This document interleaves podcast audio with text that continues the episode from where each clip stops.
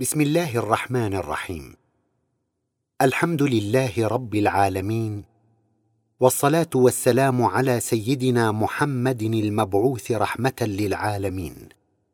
أما بعد لازلنا نتحدث في تأويل مطلع سورة البقرة. في الحلقة السابقة أجبنا على تساؤل وارد وهو لم بدأ تعالى هذه السورة الكريمة بثلاثة أحرف وهي ألف لام ميم. وقد بينا معنى هذه الأحرف أنها نداء من الله سبحانه وتعالى ينادي بها رسوله صلى الله عليه وسلم مبينا صفاته العالية السامية. يا أحمد الخلق يا لطيفا يا محمودا. فإذا سمع هذا المؤمن نداء الله لرسوله واصفا إياه بأعلى صفات الكمال فعندئذ ترتبط نفسه بنفس رسول الله صلى الله عليه وسلم برباط المحبة والتقدير لهذا الرسول الكريم. وتراه يقرأ الآيات التالية كلها مصاحبا لتلك النفس الطاهرة لا ينفك عنها. وتلك هي الشفاعة في معناها الصحيح. صحبة تلك النفس المؤمنة لنفس رسول الله صلى الله عليه وسلم الزكية الطاهرة وارتباطها بها برباط التقدير والإجلال والمحبة. ذلك هو المقصود من الصلاة على رسول الله التي أمر الله تعالى بها عباده المؤمنين كافة. فقال تعالى ان الله وملائكته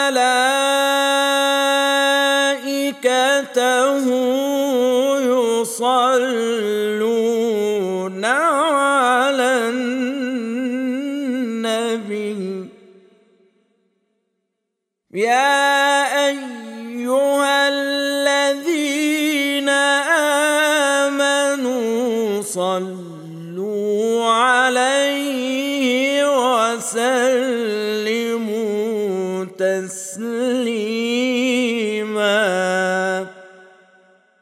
يربط المؤمنون نفوسهم التي اشتقت من الله تعالى طرفا من الكمال برباط المحبة بنفس رسول الله صلى الله عليه وسلم الذي فاق الخلق جميعا في الكمال. ولكن ما هي نتائج ارتباط الأنفس بنفس رسول الله صلى الله عليه وسلم؟ أقول إذا قرأ الإنسان كلمة ألف لام ميم. وأوصلته تلك إلى الشفاعة. وإن شئت فقل إلى صلة نفسه بنفس الرسول الكريم. فعندئذ ينعكس في نفس هذا المؤمن الصافية ما هو منطبع من معاني القرآن في نفس رسول الله صلى الله عليه وسلم. المقبلة على الله.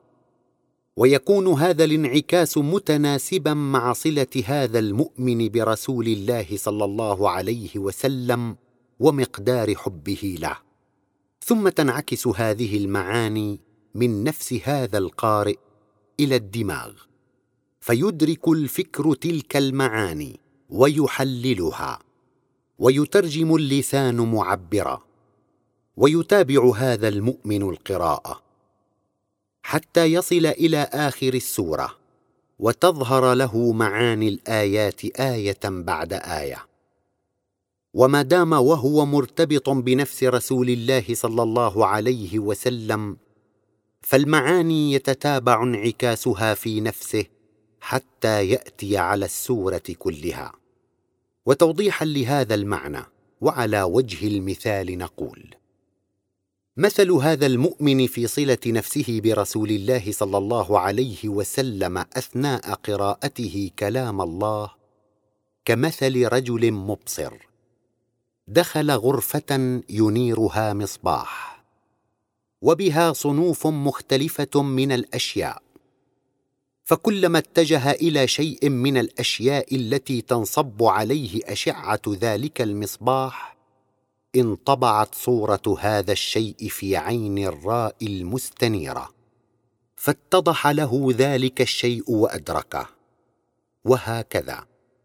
وما دام داخلا هذه الغرفة فهو مستنير.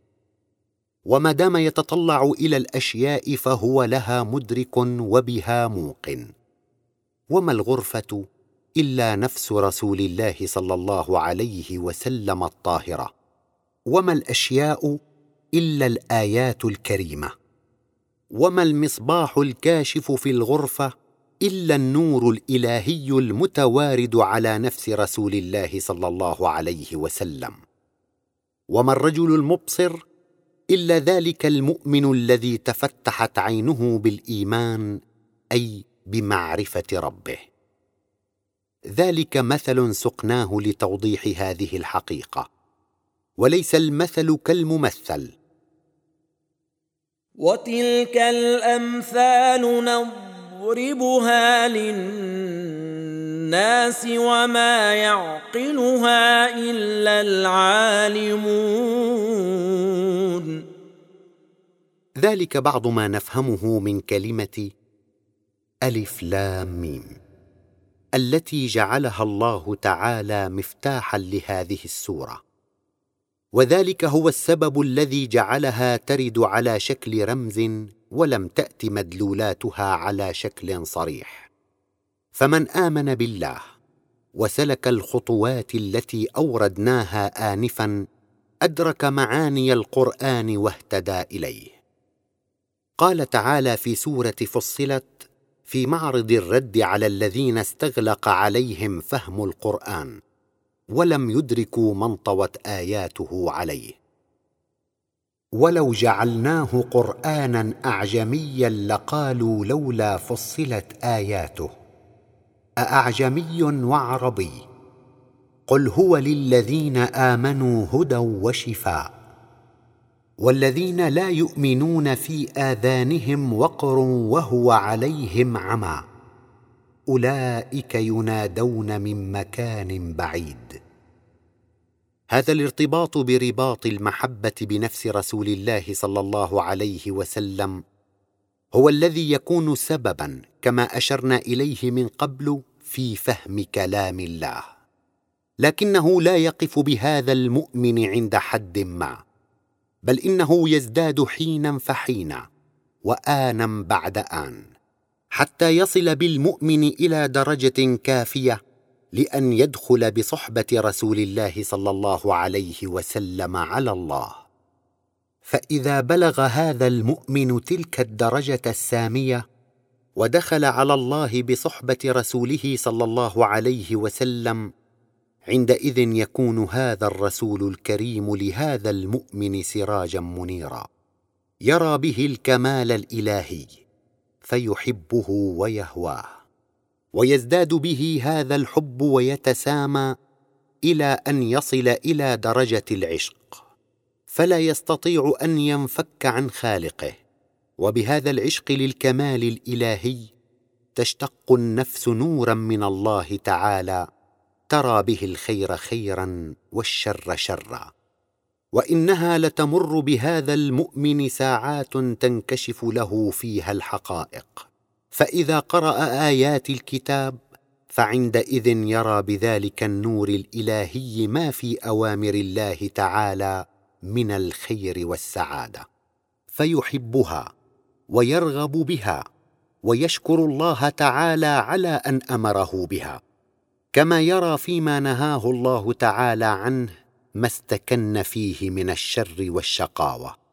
فيحذره ويتقيه. ويشكره تعالى على أن نهاه عنه. تلك هي التقوى في حقيقتها. إنما هي دخول على الله بصحبة رسول الله صلى الله عليه وسلم ومشاهدة بذلك النور الإلهي المستمد من الله ما في أوامره تعالى من الخير وما في نواهيه من الأذى والهلاك.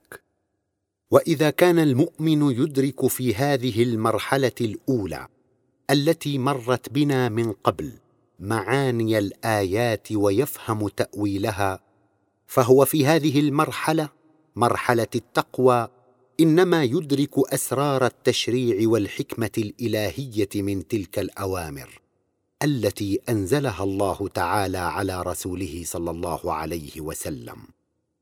إن الصلاة على رسول الله صلى الله عليه وسلم التي تكون سببا في فهم المؤمن كلام الله تعالى في المرحلة الأولى هي التي تسمو به إلى المرحلة الثانية وتصل به إلى التقوى.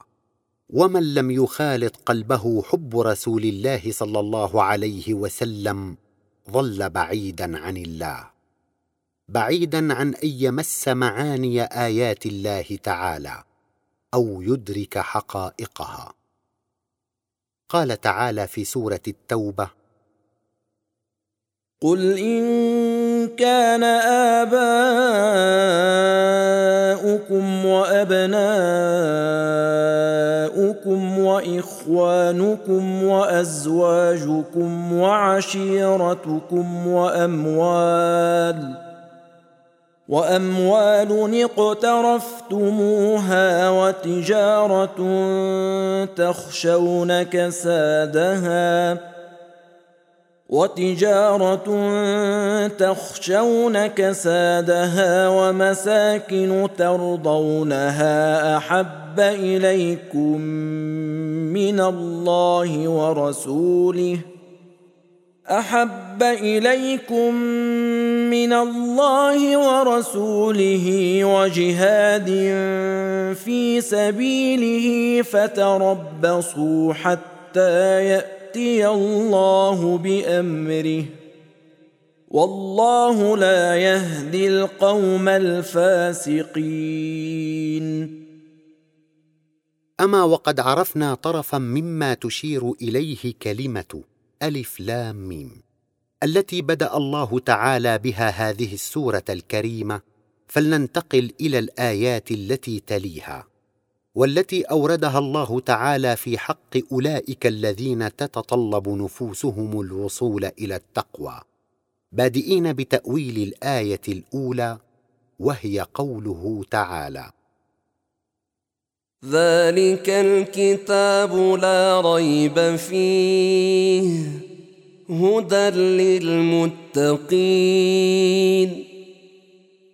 فنقول كنا قد بينا في تأويل ألف لام ميم معنى التقوى.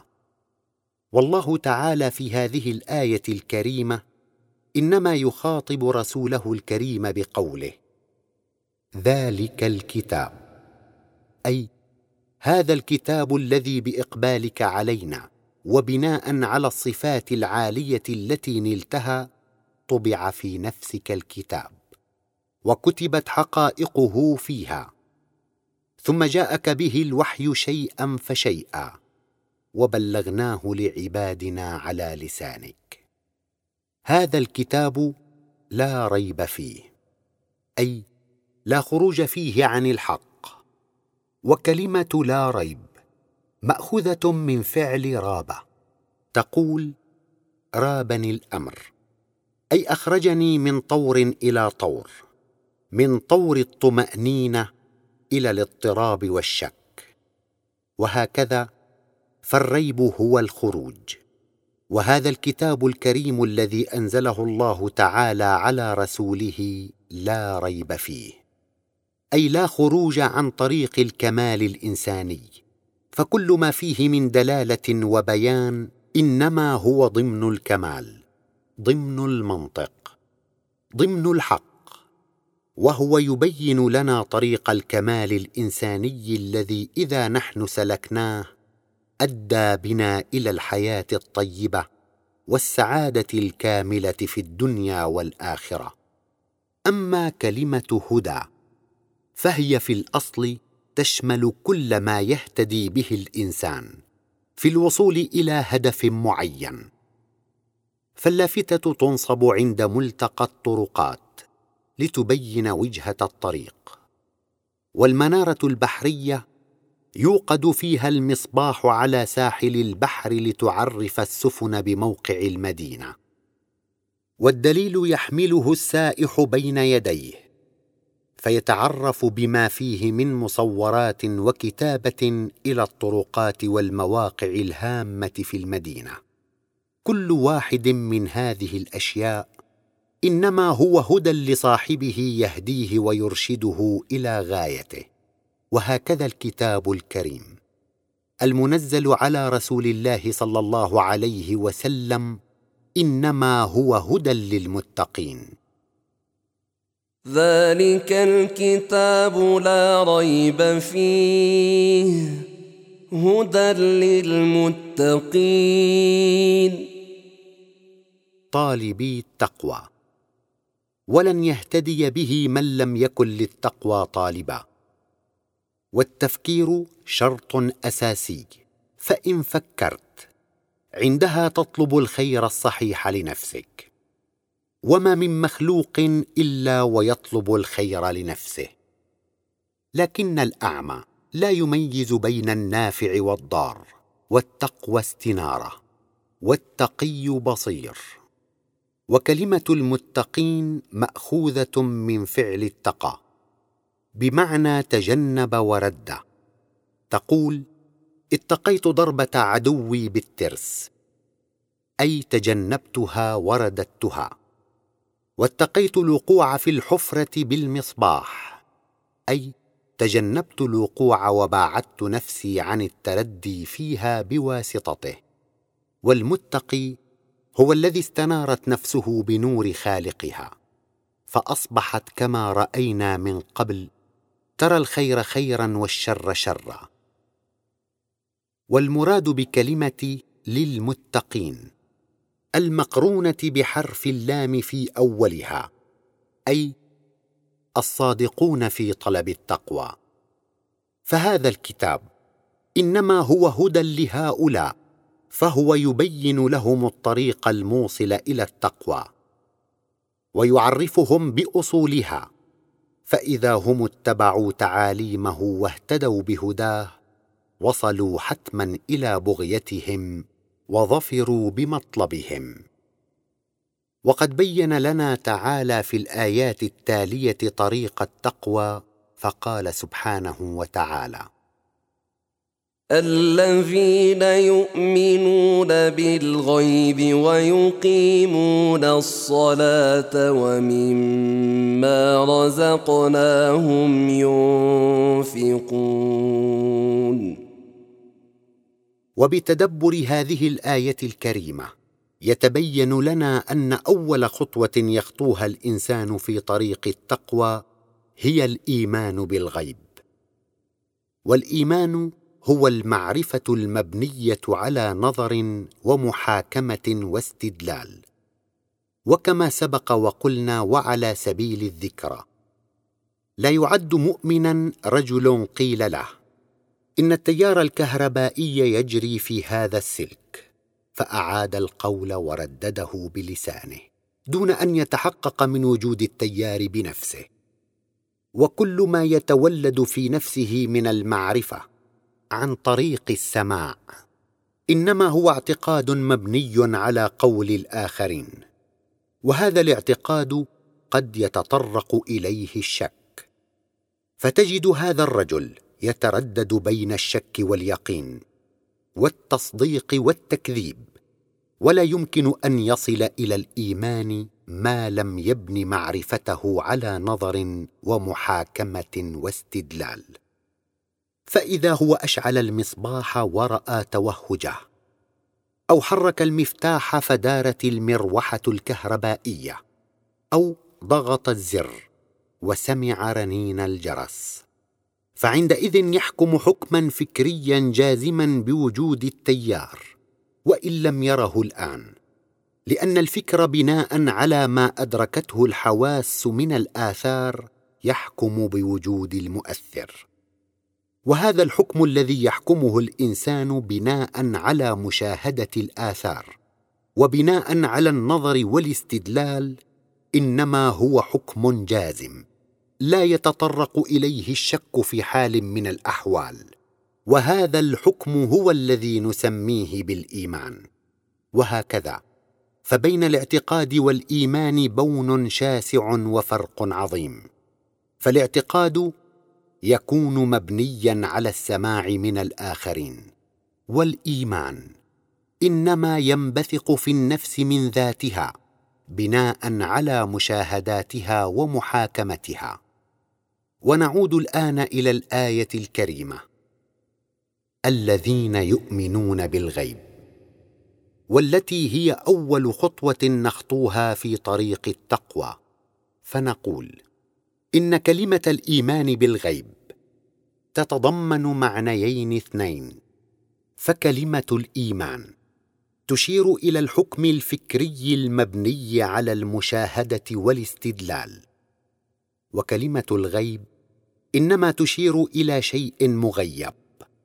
لا يمكن للإنسان أن يشاهده بعينه.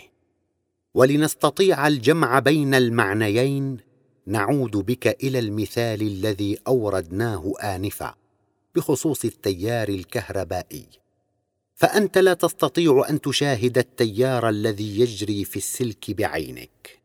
ولكنك تستطيع أن تحكم بوجوده حكما فكريا جازما إذا شاهدت آثاره.